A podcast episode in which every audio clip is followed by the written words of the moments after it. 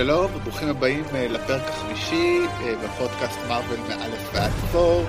אני רותם יפעת ואיתי החייל הבכיר בחבורה, אה, סמ"ר אברי רוזנצבי. כן, ואני מאוד מתרגש לגבי הפרק הזה, כי זה... אני חושב שזה הסרט, אני מאוד אוהב את איירון מן, אבל זה כאילו הסרט מארוול הראשון שאני ממש אוהב, לדעתי. טימי, אני כאילו לא יודע, כשאני, כשאני מנסה להיזכר מה חשבתי בזמנו, אז לא יודע, קפטן אמריקה, אה, קפטן אמריקה, אה, איירון מן היה כל כך, כאילו, לא ציפיתי למה שיהיה כיף כל כך, אחרי כמה שנים של דברים פחות, אה, ופה זה היה עוד כן, אחד. כן, הוא בהחלט. כן, בהחלט שמור לו מקום של כבוד בהפתעה שהוא אה, נתן. אה, אבל גם לסרט הזה לגמרי יש מקום של אה, כבוד בהיסטוריה. אני חושב שאחת הסיבות, ומן הסתם נדבר על זה הרבה, זה כי הוא, הוא סרט ג'אנרי, באמת. זאת אומרת, הוא סרט היסטורי, סרט מלחמה היסטורי, אה, בניגוד לשאר סרטים שהם סרטים לא בעולם ההיסטוריה, אלא פנטזיה, גם זה פנטזיה מן הסתם ברמה מסוימת, קומיקס, ווטאבר, אה, אבל יש בו משהו כן. יפה שהוא באמת מתחבר למסורת קולנועית מאוד ספציפית של אה, סרט צבאי מלחמה היסטורי. אז באמת, אז אולי כמה מילים, הסרט הוא מ... בעצם מהשנה של פור, זאת אומרת הוא מ-2011, לא, הוא יוצא בערך, אני חושב, חודשיים בערך אחרי שפור יוצא, ביולי. דרך אגב, באותו קיץ גם יצא גרין לנצ'רן, וזה כאילו היה בו עם ריין רנולדס, הטייק הראשון שלו על גיבור על. או הטייק הראשון שלו בתור סרט סולו של גיבור על. וכאילו כאילו כשציפו על זה, אני חושב קראתי ושמעתי קצת דברים מאותה תקופה, ציפו להם באותה רמה. ובכן, ההיסטוריה, אה, ההיסטוריה שפטה אותם אחרת. כן, גרין אה, לנטרן היה סרט, אה, בוא נגיד, הוא לא היום כמו, ש... כמו שעשו אותו. האמת שלא ראיתי. אותו, אני מודה. לי יצא לראות אותו, אני חושב אפילו פעמיים במהלך השנים. הוא לא סרט בלתי צפי.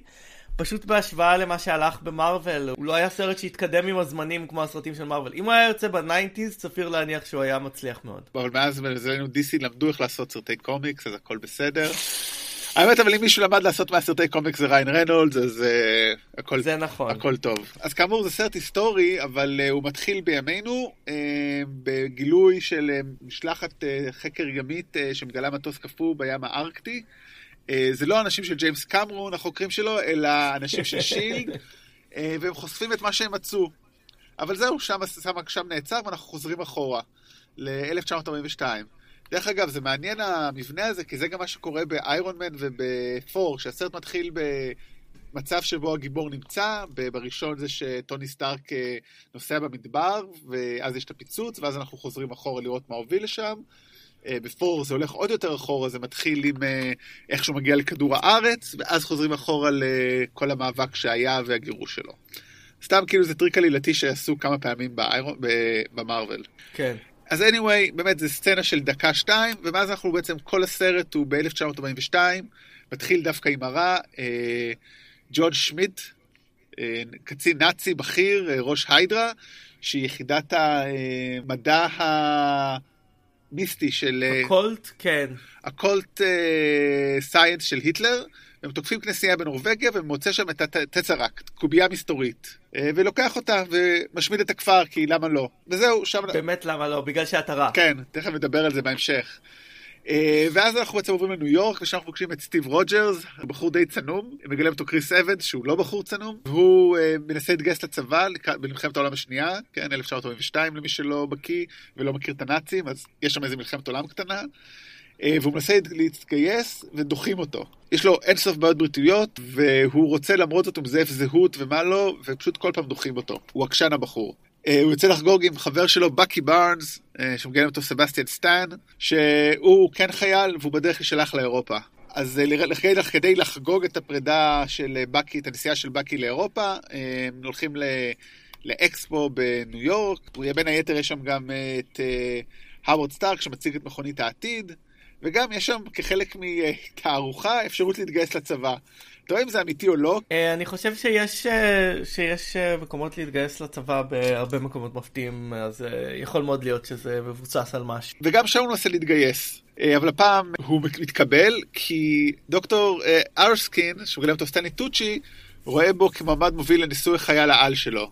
למה בעצם, אה, אולי ת, תספר לנו למה, מה הוא ראה בו ומה מה קורה שם? זה ארסקין רואה שאת הניסיונות שלו אה, פעם אחר פעם אה, להתנדב לצבא למרות שהם לא רוצים אותו והוא... אה, הוא רואה בו משהו טהור שבאמת רוצה להתנדב ולעזור לזולת ולא מישהו שמחפש, שמחפש אקשן.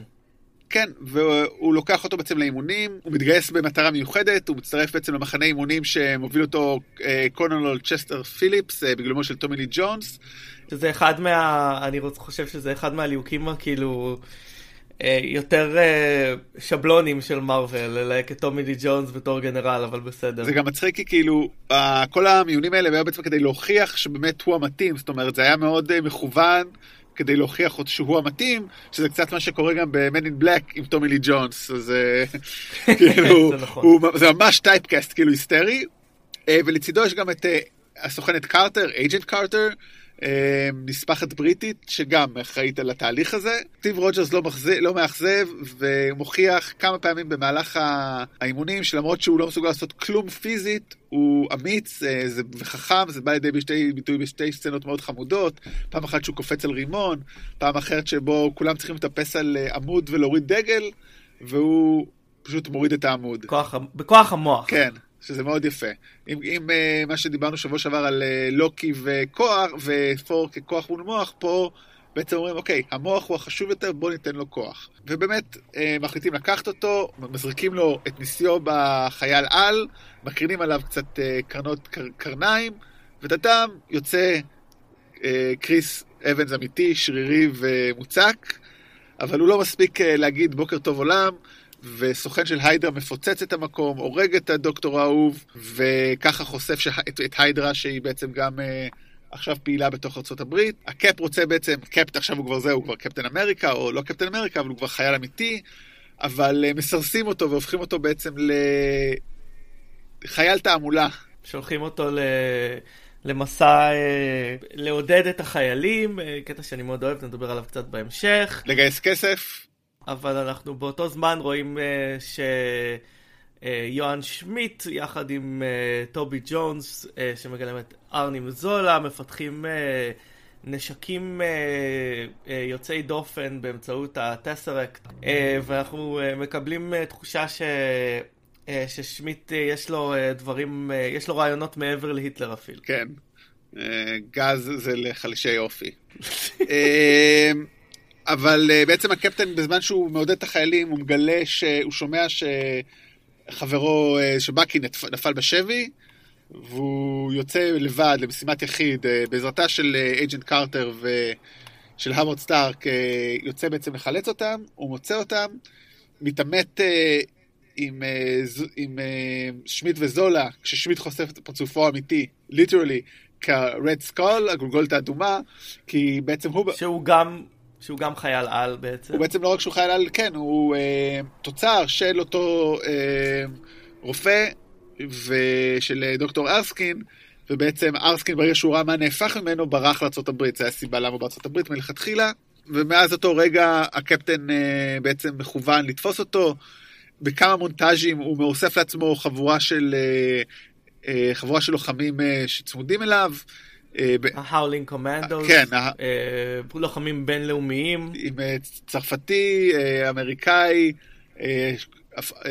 אסיאתי אבל אמריקאי, ושניים מברוקלין, שזה הוא ובקי. הם בעצם תוקפים את כל, את כל הבסיסים של היידרה, אם כי במהלך אחד מהם בקי מת, כביכול, ואז הקפטן ממש עצבני, ויוצא בעצם למתקפה האחרונה על הבסיס האחרון, כששמיט בעצם המטרה שלו היא להנחית פצצות על כל מיני ערים מרכזיות בארצות הברית. השניים נאבקים במטוס, על, על המטוס, עם, אחד, עם הפצצות, אה, והקפטן מצליח אה, להרוג את אה, שמיט ולהפיל את ה... וכדי למנוע את ההפצצה, הוא מנחית את המטוס בתוך הים, ושם הוא קפה, עד שמשחררים אותו אחרי 60 שנה, תחילת הסרט. בואו נגיד אולי כמה מילים על איך הסרט הזה התפתח. אה, אז כמו שאמרנו, גם זה, כמו הסרטים הקודמים, היה כבר כמה שנים בהוליווד, קרוב לעשור. אה, פה היה איזשהו סכסוך משפטי של מארוול, שלא יכלו בכלל לפתח אותו עד 2003. ב-2005 הם השיגו את המימון שאפשר להם את כל הסרטים, וכך התחילו לעבוד על הסרטים לאט לאט, ותכננו את זה ל-2008. ואז היה תכנון שהסרט יהיה חצי מלחמת העולם השנייה וחצי בימינו, ושיראה איך אדם זקן שדילג על 60 שנה מסתדר בימינו. אני אישית די שמח שזה לא קרה, ראינו קטעים מזה בסרט המשך, אבל אני חושב שזה סתם היה די טרחני. יש בדיחה של וייט סניאק, שמדבר... סנאק, וייט סנאק, סליחה, שמספר על בעצם איך... איך קפטן, קפטן אמריקה הוא גזען, כאילו בגוף של אדם צעיר, שכאילו עם דעות משנות ה-40, מדבר כאילו אה, בימינו, אז זה היה יכול מאוד מצחיק, אחרת זה קצת היה אולי משעמם. למרות שג'וס ווידן עושה אם זה מעניין, נדבר על זה קצת. כן. באמת, אבל מישהו חושב אחר לעשות מזה קומדיה, זה ג'ון פאברו, טוב שהלכו איתו וטוני סטארק בכיוון הקומי, כי הסרט הזה לגמרי היה פחות עובד בתור קומדיה. וזהו, והתחילו לכתוב ב-2006, וב-2007-2008 הייתה שביתת תסריטאים, אז זה התעכב, ואז כבר התחילו עם איירון מן, ובעצם החליפו את הכותב דיוויד סלף בקריסטופר מרקוס וסטיבן מקפילי, שהם שני אנשים מאוד חשובים, גם כי הם כתבו את uh, רווח וכאב של מייקל ביי, יצירת מופת, וגם כי הם כתבו, ואנחנו ניפגש בהם עוד הרבה, בכמה, את כל סרטי הקפטן אמריקה, גם את ת'ור העולם האפל, אבל נשים את זה בצד, וגם את ש... שני סרטי Avengers הבאים, שלוש וארבע, Infinity War והשבעה, או מה שלא יהיה שם כנראה אחרי שחצי ימותו. אני רוצה להגן, להגן על מרקוס ומקפילי, שבאמת הביאו הרבה לזה, הם לא היו הכותבים המקוריים בת'ור העולם האפל, אני חושב שרק הביאו אותם לתקן. הם לא הצליחו, אבל כן. אוקיי, I take it back, באמת, זה לא מגיע לאף אחד לזוועה הזאת. היה דיבור של לואי לטריה והם את זה, אבל, וכשאני אומר דיבור, זה בעצם הוא רצה לעשות את זה, אבל כאילו קווין פאגי ראה את הענק הירוק, אמר, דוד, don't. וככה הם הלכו על ג'ו ג'ונסטון. ג'ונסטון הוא דן די מעניין בהיסטוריה הוליוודית, לא? כן, ג'ו ג'ונסטון התחיל כאיש אפקטים וכמעצב, כלומר הוא היה קונספט ארטיסט מה שנקרא, זה שעובד על הלוק של סרטים והוא היה מעצב די משמעותי uh, בטרילוגיה המקורית של סטאר וורס, הוא עבד ב-Industrial Light and Magic ועיצב uh, uh, חלליות וחייזרים uh, למלחמת הכוכבים. אחרי זה הוא uh, הפך להיות uh, במאי וביים uh, סרטים כמו uh, מותק הילדים התכווצו וגם את הרוקטיר, סרט uh, של דיסני uh, שמבוסס על קומיקס גם, שאני חושב שהראה כנראה שהוא מסוגל לעשות סרט תקופתי וקווין פייגי אומר שהוא לקח אותו לתפקיד כי הוא רצה סרט תקופתי שלא ממש ייראה כמו סרט תקופתי. הוא הביא לדוגמה את uh, של יודע טבע אבודה, שג'ו ג'ונסטון היה מנהל אומנותי בו. ואחראי על אפקטים, שזה די הוכיח את עצמו, למרות שאני לא יודע מה זה סרט תקופתי שלא נראה כמו סרט תקופתי. כן, כאילו יש לך נאצים, אני לא יודע, כאילו למרות שאנחנו הברית בשנת 2018 נאצים זה גם קיים, אבל כאילו, whatever, אבל באמת זה נראה טוב. בכלל האמת את הרוקטיר לא ראיתי מאז שהוא יצא, אני תוהה איך הוא עובד, מעניין, אבל... הוא קצת, הוא קצת שמלץ, אבל הוא סרט כיפי. מגניב. לגבי שחקנים, אז באמת לקחו את קריס אבנס, זו בחירה מעניינת, כי... אם כבר אמרנו, אז באמת היה לנו שני שחקנים מאוד ידועים, A-B ליסט, ואז היה לנו שחקן לא ידוע. פה לקחו שחקן שהוא עם ניסיון מאוד ספציפי בתחום. גם גילם את ג'וני סטורם בשני סרטי ארבעת המופלאים מתחילת שנות האלפיים.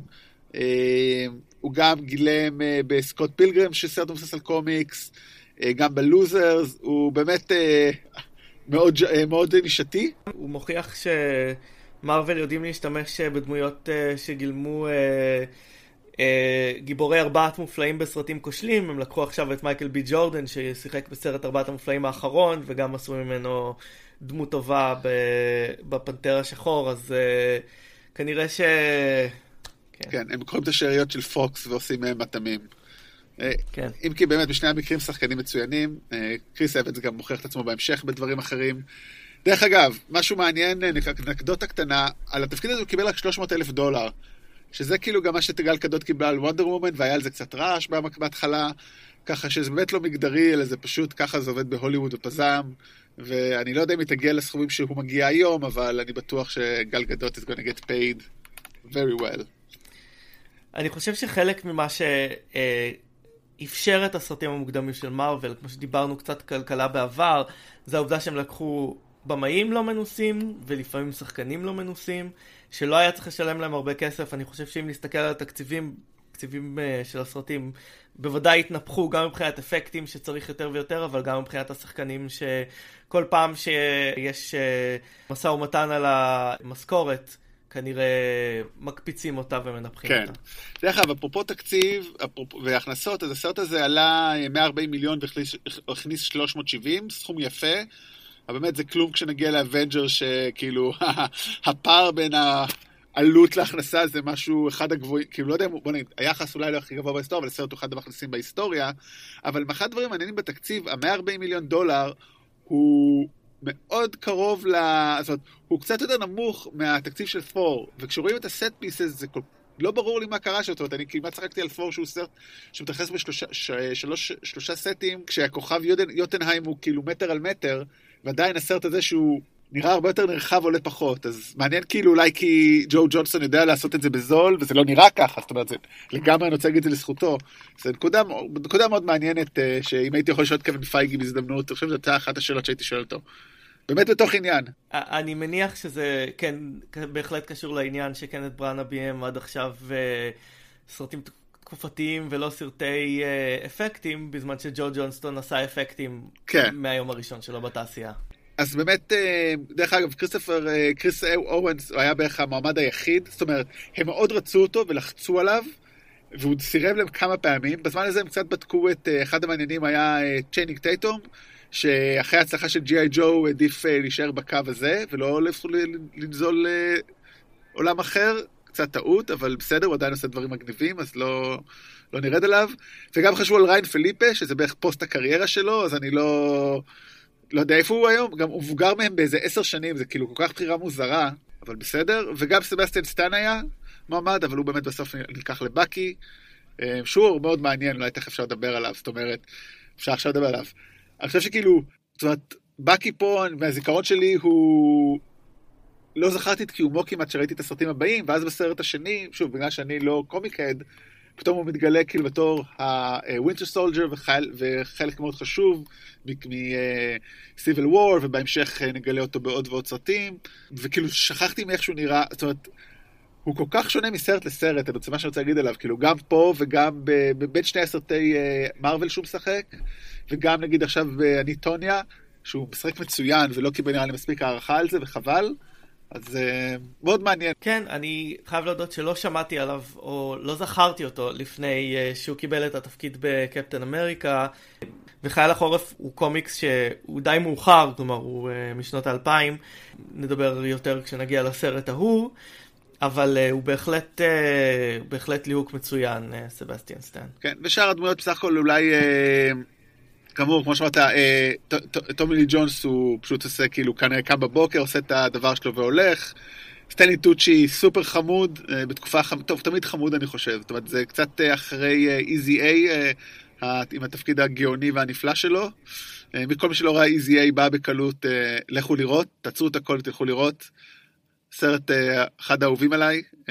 אברי ואני ראינו ביחד בבוסטון, בקצה בוסטון. אולי כדאי להזכיר פה את היילי אטוול, שמשחקת את פגי קרטר. היא לא כזה מדהימה, כמו שהיא פשוט אחר כך גם, יש לה סדרה משלה אה, ABC או בנטפליקס? אה, ב-ABC, אני דווקא חשבתי שהיא uh, הייתה, השאירה חותם, uh, גם שחקנית uh, uh, ש, שיש לה לוק מאוד מתאים לשנים uh, שמדובר בהם, שנות ה-40-50, עשתה uh, תפקיד מוצלח, הסדרה שלה הייתה פחות מוצלחת, אבל אני מניח שהם רצו לחפות על זה שהם לא יכולים להשתמש בה יותר חוץ מאשר כאישה זקנה. כן. Uh, כיוון ש... הם לא, הם לא עושים עוד סרטים כרגע שמתרחשים בין שנות ה-40 uh, לשנות ה-2000, אז... אז זהו, she had a chance. זה הסרט, זה התקופה. בעצם מי הוא קפטן אמריקה? זאת אומרת, איפה הוא מת שם אה, באמת אם אה, ראינו את איירון מן והענק הירוק ופור, כל אחד ככה קצת אפיינו, מה, מי הוא, מה הוא קפטן אמריקה בעולם של מארוול?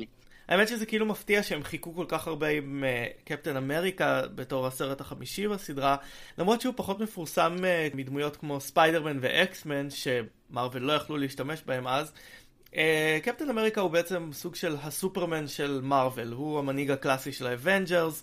Uh, בדומה לסופרמן הוא סוג של boy scout, הוא uh, ישר כמו סרגל, הוא המצפן המוסרי uh, של uh, העולם של מרוויל ושל ה Avengers. אני מצאתי אותו כפחות אה, מעניין בקומיקס. אה, אתה יודע, הוא התחיל כדמות פטריוטית אה, במלחמת העולם השנייה, אבל אני חושב שג'וס ווידון והאחים רוסו הפכו אותו אה, למאוד מעניין בהמשך. זה באמת מעניין שרוב הגיבורים של מארוול התחילו בשנות ה-60, קפטן אמריקה התחיל לפני, כי הוא היה שייך לחברה אחרת שמארוול קנו אותה, לא משנה. הוא באמת התחיל בזמן מלחמת העולם השנייה, ותמיד כשמספרים את, ה- את סיפור אוריג'ין של קפטן אמריקה, הוא עדיין מתחיל במלחמת העולם השנייה.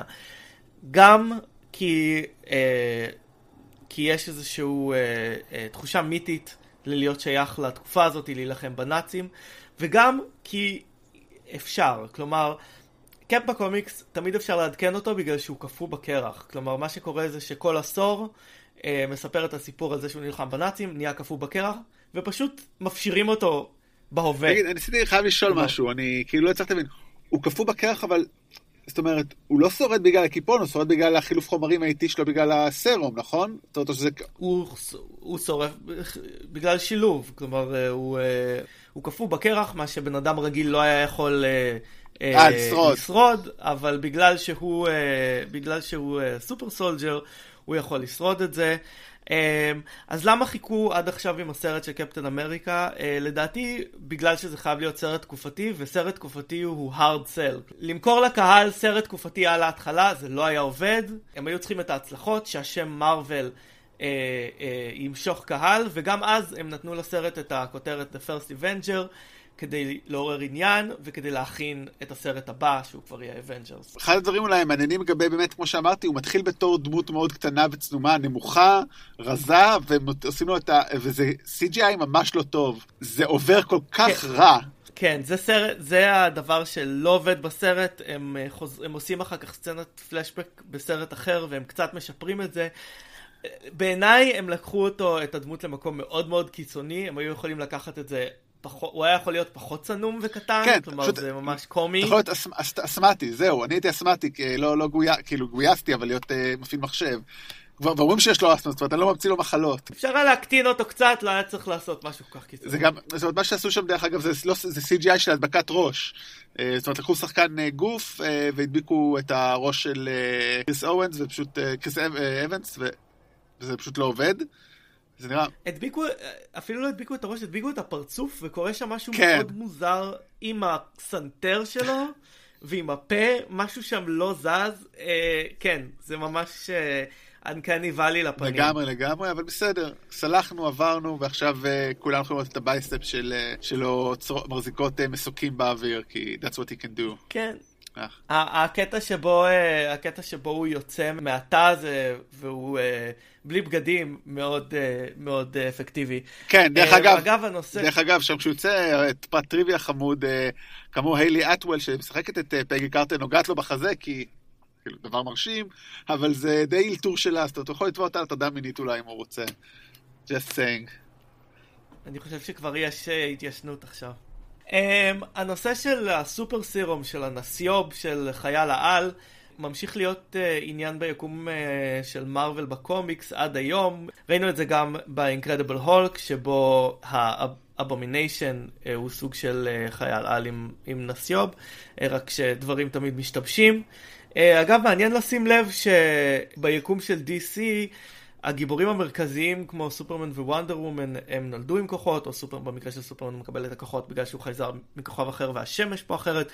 ביקום של מארוול רוב הגיבורים מקבלים את הכוחות דרך מדע, כלומר אם אנחנו רואים את ספיידרמן, קפטן אמריקה אה, וגם אה, אה, ההולק הם כולם אנשים רגילים שדרך כל מיני ניסויים או, או תאונות מקבלים את הכוחות שלהם. ואחר כך גם יש כאלה שבכלל אפילו אין להם כוחות, זאת אומרת אנטמן זה פשוט, יש לו חליפה שהוא לוחץ על כפתור. כאילו זה מגיע נכון. לרמה הזאת. אבל טוב, פור קצת שונה פה באמת, אבל הוא יוצא מן הכלל שאינו מעיד על הכלל לגמרי. או יותר נכון, זה ספציפית במרוויל, ב-MCU, X-Men ונגיד Fantastic Four, הם קצת שונים, אבל כן, לגמרי באמס... לא, Fantastic Four מקבלים גם דרך תאונה. נכון, תאונה. אה, ו X-Men, X-Men זה מוטנטים, זה משהו אינהרנטי. אבל, אה, אבל באמת התקופה שבה, שבה מרוויל עשו את הקומיקסים שלהם, את רוב הקומיקסים של שנות ה-60, אה, זה היה, אתה יודע, התקופה שבה המדע היה בתרבות הפופולרית ובונטון.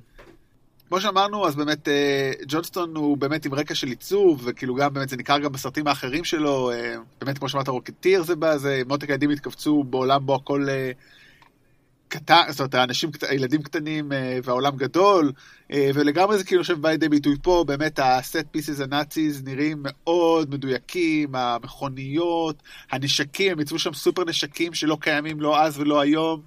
והכל מאוד uh, מרשים. כן, כל התחפושות של היידרה uh, מאוד מוצלחות, והיה להם איזשהו אתגר לדמיין את התלבושת של קפטן אמריקה, uh, כי אני מניח שהם ניסו לקחת את התחפושת הקלאסית שלו ולתרגם אותה לבגדים uh, של שנות ה-40, וזה נראה מגוחך, uh, יש מחווה נחמדה uh, לזה בסקוונס שבו הוא... Uh, מנסה למכור war bonds ומציג לחיילים, אגב אלן סילבסטרי שכתב את המוזיקה, גם זה שכתב את אה, בחזרה לעתיד. כתב יופי של המנון לסיקוונס הזה שנקרא The, Star Spangled Man with a Plan, שנשמע כמו סרט אה, שנות ה-40 מאוד נחמד. אה, אבל כאן הם ניסו לדמיין איך התלבושת אה, של קפטן אמריקה הייתה יכולה להיראות quote unquote במציאות, ועשו מין משהו שהוא שילוב של, אה, של מדים של חייל עם התלבוש של קפטן אמריקה, וזה יצא מאוד מעניין. וגם ג'ונסטון, כאמור, באמת, כשאתה מגיע כאילו מלעבוד על, אה, על Star Wars ואינדיאנה ג'ונס, אתה גם יודע להביא אקשן, ולגמרי, אני חושב, יותר מכולם, מהסרטים שראינו עד כה, הוא אולי קצת אה, ענק הירוק, הוא הסצנות אקשן פה מצוינות, זאת אומרת, גם הקרבות, הכל מאוד ברור, יש לנו כמה סצנות, יש סצנת מרדף באמת אחרי. אה, סוכן היידרה, אה, שבעצם פורץ לניסוי למעבדה, ואז הוא רודף אחריו ברחובות אה, ברוקלין, זו סצנה מצוינת, הוא פורץ דרך חלונות, והוא לא משתלט על הכוחות שלו, הוא לא יודע לעצור, זה קטע מאוד חמוד, מאוד באמת עשוי היטב, וגם בהמשך אני חושב, לא...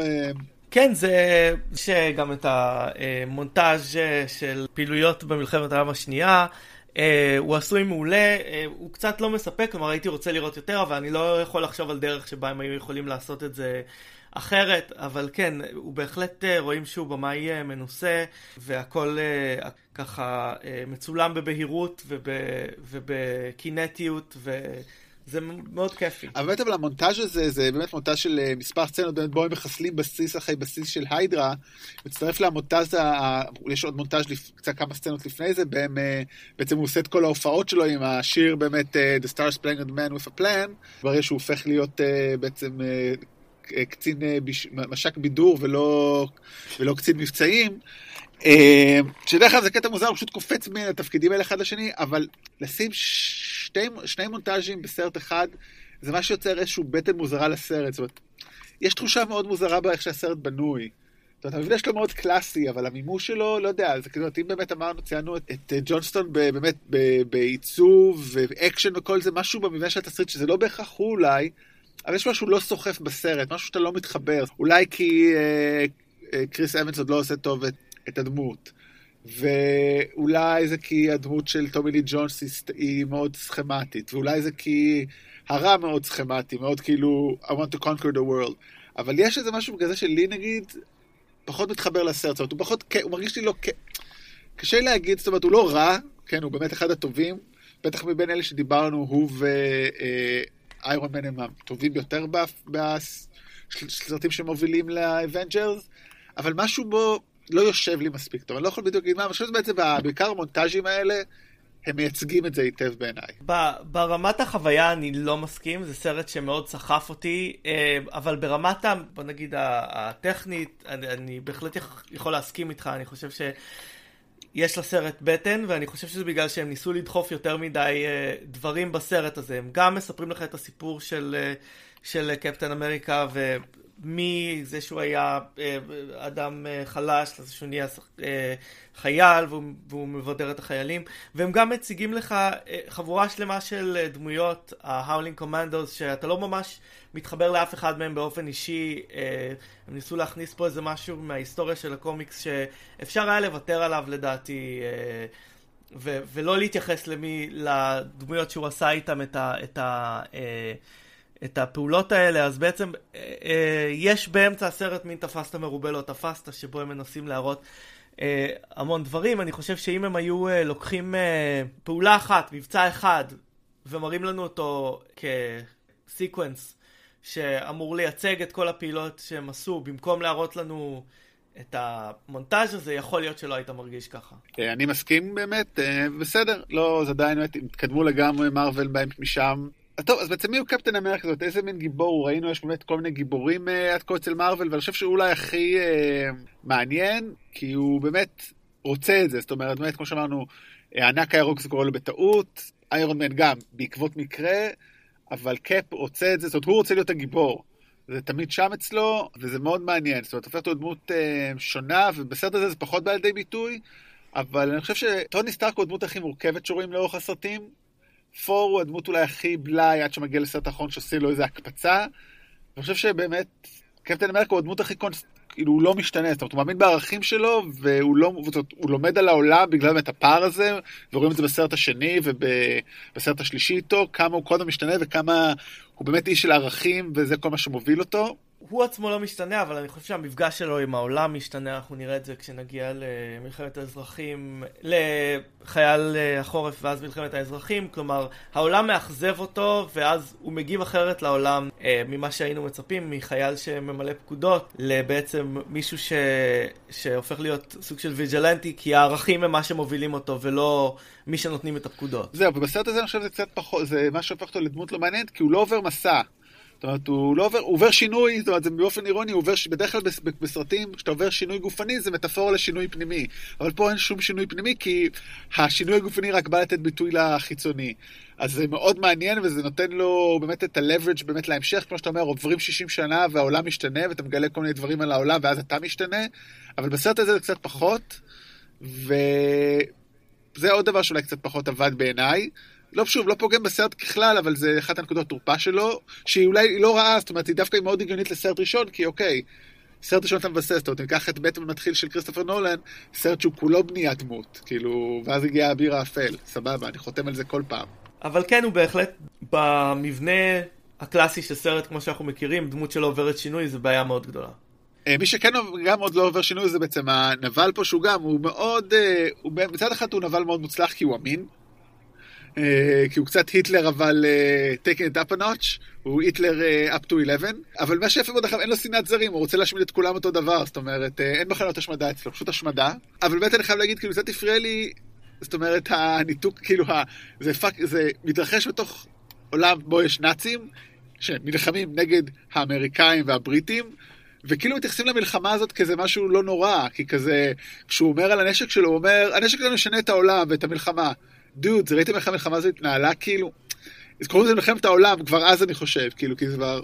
אה, כאילו, אתה, הוא כאילו היה לו שם את הפצצות שלו, הירושימה וזה, זה אותו דבר, כאילו, פצצות אטום היה מרוץ אטום בעולם. זה קצת מפריע לי כמה זה, כאילו, אין לי בעיה שהם קיימים בעולם, כן? כאילו, אחלה. במיוחד שלהיטלר היה, היטלר היה בקטע של, של מדע מסתורי. זאת אומרת, אפילו... לא סותר, סוטה מההיסטוריה כי לא היה את הנשק הזה, אבל אפילו בתפיסת עולם. אבל כאילו החיבור לנאצים ואיך הם, זה לא עובד.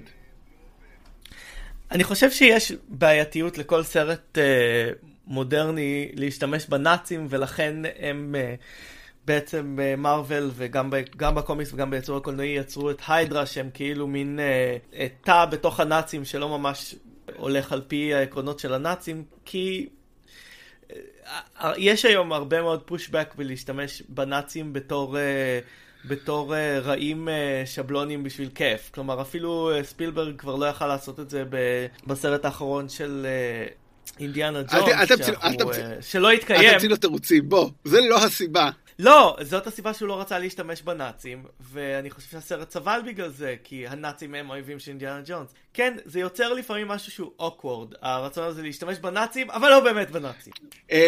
קצת בדומה למקרים האחרים, גם פה יש לנו נבל בובה ונבל אמיתי.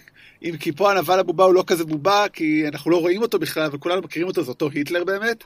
זאת אומרת, שמיט הוא, הוא הרע האמיתי, אבל כל העולם הרע שמתמודדים איתו הוא היטלר. מה שכן יש לנו פה שלא היה לנו בסרטים אחרים זה henchman. אה, כי לרעים יש henchman ולא sidekick, וזה אותו זולה, והוא באמת henchman, אני חושב, קלאסי, קצת כזה ווירדו, מאוד קומי, אבל גם קצת מוזר, כאילו, הוא כל הזמן חרד כמה רע אה, שמיט, אבל זה כאילו הנאצים הם בסדר, כזה אוקיי, הם רוצים לעשות מחנות השמדה סבבה, כאילו אולי זה מתחבר, מתחבר למה שאמרת, אבל לא יודע, זה כאילו כבר קצת too much, כאילו, תשחקו סביב זה, זה קצת מזכיר את הבדיחה על היטלר, אה, שיושבים כל הנאצים, יושבים אה, הימלר, היטלר וגבלס וכולם, ואומרים, טוב, מה נעשה? ואלה אומרים, טוב, נתפוס את כל היהודים ונשים אותם במחנות, נסגור אותם בגטו. אחלה רעיון, כולם כפיים. ואז עולה גבלס ואומר, לי יש רעיון יותר טוב. בואו ניקח את כולם ונכניס אותם למחנות ושיעבדו בשבילנו. כולם עומדים, וואי, כל ה-SS, כולם כאילו בהתלהבות. ואז היטלר אומר, יש לי רעיון עוד יותר טוב. נכניס אותם למקלחות, נגיד להם שהולכים להתרחץ, ואז נוציא גז ונהרוג אותם. ואז כולם עומדים ומסתכלים עליו, היטלר, אתה כזה נאצי. וזה כאילו בערך מרגיש לי קצת איתו, זה כאילו באמת כאילו, אז זה מה שמרגיש איתו, כאילו, אוקיי, הוא רוצה, באמת אני לא הבנתי מה הוא רוצה לעשות שונה מהיטלר. אז אני מבין מה שאתה אומר שאי אפשר להתייחס לזה, זה אני מקבל עוד איכשהו. ההתייחסות של טובי ג'ונס אליו קצת מוזרה. אולי זה כאילו בונה אותו להמשך כדי ש... אבל גם, הוא לא הסגיר את עצמו, אין פה שום היגיון, וזה גם פוגע קצת. אני חושב שמה שניסו לעשות פה בעצם זה ששמיט הוא, הוא true believer בקוז שלו, הוא מאמין שזה גם סוג של גזע על, רק שהוא לא חושב שזה ארים, אלא אנשים אה, ש, שמחזיקים בכוח של הטסרקט, בכוח הקוסמי, וארנים זולה הוא פשוט אה, פחדן קטן, ש, שברגע שתופסים אותו הוא אה, משתנקר ועוזר ל, לאמריקאים. כן, well, זה הולך למשוך אותם בחזרה בתחת בקרוב, עוד כמה שנים. כן, אה, אני רוצה להגיד על רד סקל שהוא, אה, שהוגו וויבינג, שמאוד אוהב לעשות תפקידי נבל, בעיניי עושה תפקיד טוב, הוא אוהב, כמו שאומרים uh, באנגלית, to chew the scenery, הוא נבל uh, מאוד נבלי, um, אבל uh, הוא הרגיש כנראה שהדמות uh, הייתה מאוד שטוחה, ולא עניין אותו להמשיך לסרטים הבאים. וגם הוא אמר שגם לא שטוחה, אלא פשוט הרשה הרבה עבודה על האיפור, שזה די מתיש באמת, יותר פשוט להיות אייג'נט סמית, זה לבוא עם משקפיים וחליפה, זה הרבה יותר פשוט. למרות שאם הוא היה מוכן לחזור, אולי היו יכולים לעשות אותו היום ב-CGI, ו... כן, שרק לא יעשו אותו כמו הקפטן לפני שהוא uh, עבר את, הניסוי. את הניסוי. באמת הזכרתם קודם את הטזראקט, באמת אולי uh, שתי מילים על זה, כי באמת רק... זאת אומרת, אין לנו עליו פה הרבה מידע, אנחנו יודעים שראינו אותו, שהחביאו אותו בעצם בפור, פה מוצאים אותו, נותן אנרגיה, ובהמשך uh, מתגלה כמשהו עוד יותר חשוב, נכון? הטסראקט, או כמו שהוא נקרא בקומיקס, הקוסמיק קיוב, הקובייה הקוסמית, שראינו אותו כבר בסוף של תור, עשו לנו uh, מין כזה טיזר אליו, uh, הוא uh, בעצם הוחבא בכ... בכדור הארץ מזמן, וכמו שאנחנו יודעים היום, הוא אחד מאבני האינסוף שמנסה להשיג טאנוס בשביל לשלוט ביקום. הסרט חוזר ל-60 שנה אחרי, והקפטן מתעורר בבית חולים. ושומע משחק בייסבול ברדיו, ואז רץ בבהלה ומגלה שהוא בכלל בניו יורק של ימינו, ואז אה, מכוניות עוצרות הכל, ניק פיורי עוצר ואומר לו, קפטן, we need to talk, או משהו בסגנון, ומה שמעניין, וזה בעצם ככה נגמר הסרט, בפוסט קרדיט, ניק פיורי, אה, רואים את הקפטן מתאמן, וניק פיורי אומר לו, יש לי משימה בשבילך, וזה בעצם כבר חלק מ-Avengers, זאת אומרת, זה כבר חלק ממש מהסרט. זה פעם ראשונה שזה קורה, שזה ממש חלק מהסרט, כמו שרואים אותו בהמשך, אם אני לא טועה. וזה סצנה, וזה סצנה שביים uh, ג'וס ווידון, uh, הבמאי של הסרט הבא, כבר ביים את, ה, את הסצנה הזאת. אני אגב חשבתי שזה מאוד יפה, uh, הרעיון הזה שהוא מתעורר ומנסים uh, כדי שלא יהיה לו שוק. אה, לגרום לו לחשוב שהוא נמצא בשנות ה-40, אבל זה עשה את זה יותר קריפי כן, בשבילו. כן, כי הביאו כאן איזה חפשניק להכין את הרקע, כי הוא הביא משחק בייסבול שכבר היה, הוא כאילו זיהה פשוט את המשחק בייסבול שכבר היה. א', כנראה חתיכת sport-head, כאילו, כי אם אתה זוכר משחק בייסבול ספציפי, זאת אומרת, אני לא מבין בייסבול, אז ניסיתי להבין האם זה, זה משחק ממש ידוע, כאילו לקחו איזה משחק איקוני שאתה יכול לזהות כאילו, או מה, אבל אה, מקווה שפיטרו אותו. אה, כמובן שיש לנו פה את סטן לי, הפעם הוא כגנרל בטקס שבו מעניקים לקפטן מדליה, ואיתו עוד איזה Easter egg קטן, מאט סלינגר, שגילם את הקפטן בסרט שעשו בשנות ה-90, סרט שאני אישית לא ראיתי, לא יודע מה איתך. אני חושב שאף אחד לא ראה אותו, וטוב שכך. אה, כן, אולי צריך לעשות פעם הבאה, הפודקאסט הבא שלנו יהיה סרטי מרוויל שאף אחד לא ראה, כאילו, כל מיני זה וארבעת המופלאים, הגרסה המזעזעת. אה, שקיימת. כן. אחד הנקודות המעניינות שאני תהיתי, כאילו, איך הוא עדיין קפטן? כאילו 60 שנה עברו, אני לא יודע, הוא צריך להתקדם כאילו בדרגות, להיות כבר סגן אלוף, וכאילו מקס, יש איזה דרגה שפז"ם עולה, וגם הוא בטח fucking עשיר כאילו, היו צריכים לשלם לו משכורות על 60 שנה, לא יודע. אני חושב שסאל אמריקה אה, פחות אה, נשמע פחות טוב. טוב. אין לזה את הצלצול. מה, מה, מה עובר אחרי? מייג'ור זה אחרי? אני לא יודע, אף פעם לא הבנתי בזה. כאילו פעם ידעתי, כשראיתי ג'אג ידעתי, אני חושב, אבל מעדיף לא לזכור את התקופה הזאת. אה, אז לקראת סיום בואו נעשה את כמה מהדברים הקבועים שלנו. אה, מה עדיין עובד בעיניך? אה, אני חושב שכן אמין פה סיפור אהבה, כלומר, בעיקר בגלל שהם הם, הם לא מממשים אותו, הם לא זוכים לממש אותו בסרט הזה, שזה קטע יפה, והרבה יותר אמין מתור. טוב, זה כל דבר כמעט. כאילו כמה אנחנו משמיצים את תור ותור 2, את תור העולם האפל, אנחנו צריכים, כי נראה לי ברגנרוק אנחנו נעשה special כאילו, הילולה כאילו, זה פשוט נשתגע. אני חושב שאנחנו יכולים אה, להחליף את, ה, את, ה, את ה-meme אה, Still a better love story than Twilight, Still a better love story than Thor. אני מסכים איתך, כאילו באמת זה משהו מאוד חמוד, שבאמת לא קורה הרבה, זאת אומרת, יש מעט מאוד רומנטיקה ב-MCU, אולי לטובה, כאילו יש את הרומן הלא ברור בין בלק ווידו להלק, יש את הרומן שדיברנו עליו, יש את טוני סטארק ופפר פוטס, אבל זה אולי היה הכי חמוד וקומפקטי כזה. ואולי גם היה לנו עכשיו, ב... מאוד אהבתי בבלק פנת'ר, זה היה מאוד חמוד. Uh, בגרסתו הוא. גם הרומן הזה ממשיך לתת איזשהו דלק לקפטן, שנשאר לו מין רומן לא ממומש בהיסטוריה שלו, שלא יכול להיות ממומש. אתה אומר אה, רומן לא ממומש, אני אומר כאב ביצים הכי גדול בהיסטוריה. כן. אין, אין, כל אחד ואיך שהוא קורא לזה. Uh, טוב, מה עדיין לא עובד? נראה לי זה אמרנו כבר כמה פעמים, זה המונטאז'ים, זה too much, כאילו once, אוקיי, okay, you fool me twice זה כבר די. אבל uh, בסדר, מותר לדברים לא לעבוד בסרטים, כולנו בסדר עם זה. אה, מה הכי טוב פה ביחס לשאר הסרטים, בין אלה שראינו, בין העתידיים? מה אתה מרגיש? בגלל שאני uh, פריק של uh, עיצוב uh, של סרטים, בעיניי הסרט הזה הוא uh, מעוצב הכי טוב ויש לו עולם הכי קוהרנטי, אבל זה גם קל בגלל שאתה שם אותו בעבר ואתה יכול לבנות את הכל בסטודיו ולבנות לך את העולם. Uh, וגם כי יש לך ג'ו ג'ונסון, זאת אומרת, בוא ניקח רגע, אם ניקח את איך נראה אסגרד ויודנהיים, יודנהיים זה כאילו נראה זוועה. כן. כאילו, לא זוועה, אבל זה לא נראה מדהים, לא, לא, בוא לא נכפיש יותר מדי. לא זוועה, אבל לא, אין איזה לא, עולם לא קוהרנטי. קוהרנטי, בדיוק. בדיוק, המגילה הקוהרנטית מאוד נכונה, זאת אומרת, וזה גם דרך אגב, אני לא חושב שאף אחד תיקן בהמשך של, ה, של פור. זאת אומרת, זה באמת, ג'ו ג'ונסטון עשה פה עבודה טובה מאוד. אצלי אני חושב זה הסיפור שלו לפני זה שהוא גיבור, זאת אומרת, הוא גיבור תמיד. הוא, זה עובד מאוד, זאת אומרת, זה מאוד מעניין, וזה עדיין משהו ייחודי. אה, אבל זה גם קצת חרב פיפיות, כי זה למה הוא קצת פחות מעניין. אבל זה רק תופס את הסרט הזה וזה עובר הלאה, אז אני נותן לזה את ה-benefit of the doubt בתור דמות, ולגמרי כאילו זה היינו צריכים את זה.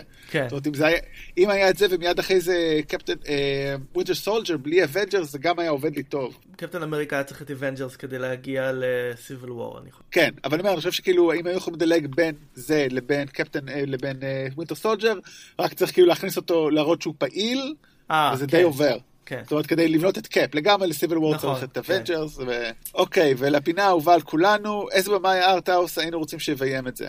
אמ, אני הייתי אה, לוקח את פרנק קפרה, שאוהב גיבור אה, כל אמריקאי אה, תמים שנלחם עד הסוף. עוד בן אדם, האמת עוד בן אדם אחד שהייתי חושב רק בגלל מה שהוגו וייבינג אמר, הוא אמר, הוא קיבל את ההשראה שלו למבטא מוורנר הרצוג. וואו, זה היה הארדקור.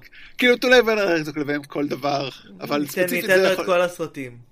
כן, לגמרי, זה הייתה צריכה להיות התשובה להכל אולי. טוב, אז נראה לי שבזה נסיים את uh, מסע לעבר.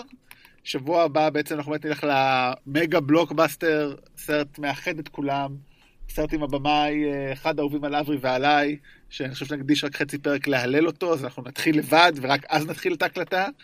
Uh, ג'וס ווידון, כמו שהזכרנו נראה לי כמה פעמים, אז אני רותם. אני אברי. ותתאחדו שבוע הבא איתנו עם האבנג'רס. תנקמו. תנקמו.